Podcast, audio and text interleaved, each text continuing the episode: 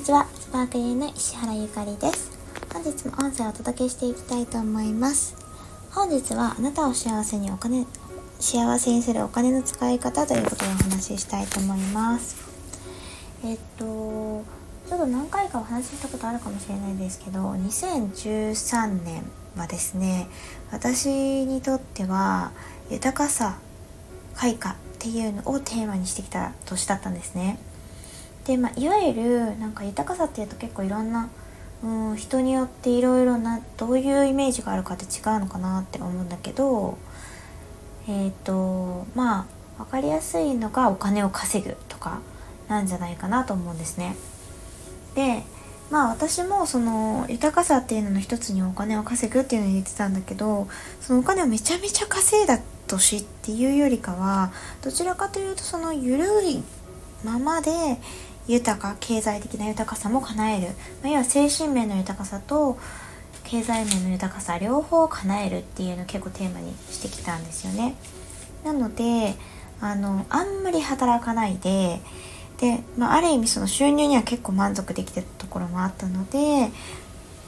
とにかく労働時間を極限まで減らして同じぐらいの収入を得たいっていうのがまあまあ裏テーマというか、まあ、そういう意味合いもあったんですよね。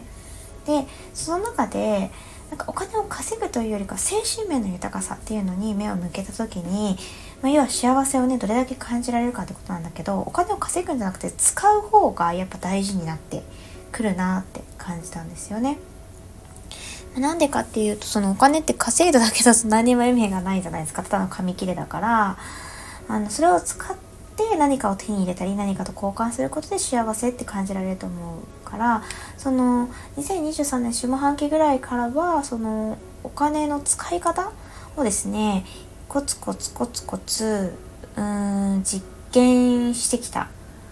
のが、まあ、2023年下半期でした。でそれであのー、何やったかっていうと結構そんなに何か特別なことをやったってわけではなくて毎日あの入ってくるお金出ていくお金っていうのを自分でアプリに登録をしてで、えーと、そのアプリの登録も本当に1個買うまあなんか買い物に1回行ってお金を使ったらそのお金は自分を幸せにしてくれたのかっていうその幸せになった度合いっていうのをつけていくんですね。まあ、大体5段階ぐらいでつけるんだけど収入も同じですね収入と,、えーと、出ていくお金どれぐらいこう自分は幸せになったのか、まあ、逆に言うと別に幸せにならないああ失敗したみたいなのもあるからそれも含めて記録を取っていったんですよね。でそうするとあのー、なんだろうなそのものっていうよりかはそれを買った時とか手に入れた時にどんな気持ちになったのかっていうことに着目したんですよね何を買ったかっていうよりかは。でその傾向を見ていったんですね。どういう時に私はこう幸せを感じられるお金の使い方になってるんだろうっていうことそれを結構見ていって、まあ、半期だから半年はやってるのかなちょっと忘れちゃったんだけど3ヶ月ぐらいはもう確実にやっていてで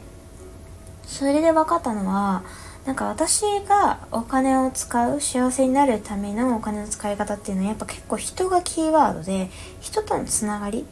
を感じられるもの、まあ、人っていうのは家族もそうだし友人、まあ、クライアントさん、まあ、とかもそうなんですけどもうちょっと広い意味で例えば社会とかあの地域とかそういう、まあ、社会地域はどちらかというと自分のルーツにつながってるようなものとかにお金を使うと幸せになれるっていうことが分かったんですね。で逆にすごい可愛いと思って買ったお洋服とか、まあ、すごい素敵だなと思って買った、まあ、ブランド物みたいなものはですねそんなにまあなんかとれあのうんとりあえず飾っていると変なんだけどそれでハッピーな時間って長続きやっぱりしないんですよね、まあ、これはねあの研究結果でも出てることなんだけどもやっぱうんあんまりその物を買うとか美容品を買うとかあとそれ以外で言うと、まあ、いわゆる、えーと、ホテルとかね高級ホテルに泊まるとかなんかそういうのもあんまりテンション上がらなくなっててるなっていうことに気がつきました。テンションが上がらなくなってるというか多分もともと多分そうなんですよね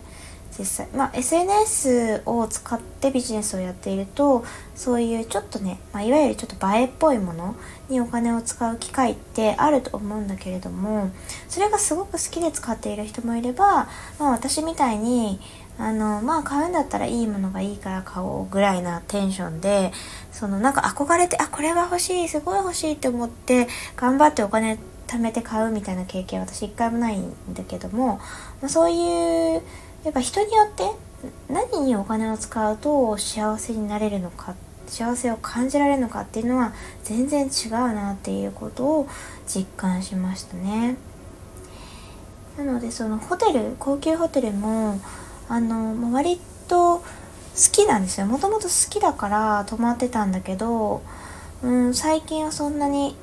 あの泊まってはいるけどそれで何かテンションが上がることももちろんないしうーんとすごい素敵な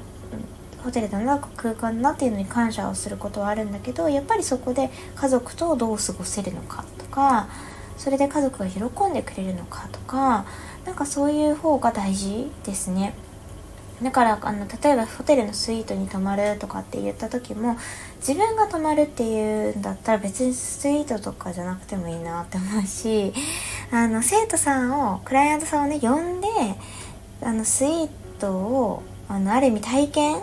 してもらうとかそれで生徒さんが喜んでくれそうとかだったら泊まりたいって思う感じなんですよね。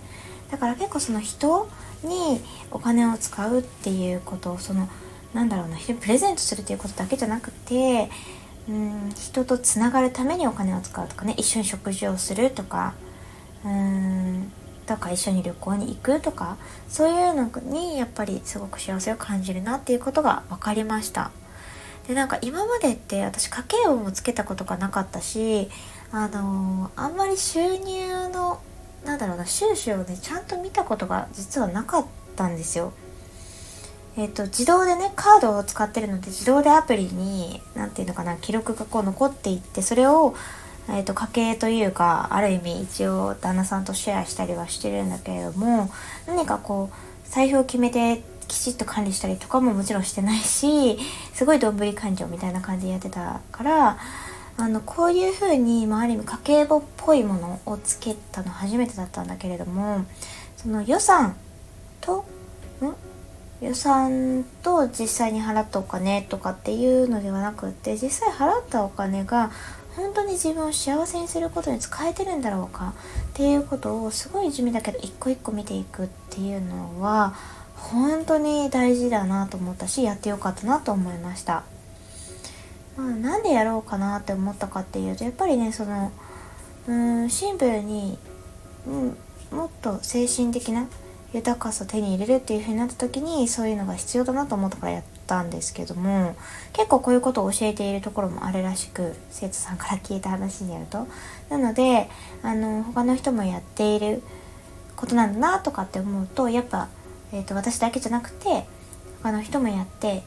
よかったって思ってもらえるような取り組みなんじゃないかなと思います。のでもし皆さんがまだやったことないなっていうことでで自分ももっとこう幸せになるお金の使い方知りたいって思っている方がいたら、ぜひやってみてほしいなと思います。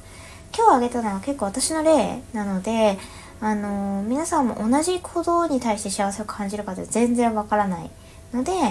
自分でやって自分を知っていくっていうのがすごい、まあ、楽しいし、それによってどんどん幸せの近道になるかなと思いますので、ぜひ試してみてください。で、この辺で今日は音声を終わりたいと思います。今日も聞いてくださってありがとうございました。バイバーイ。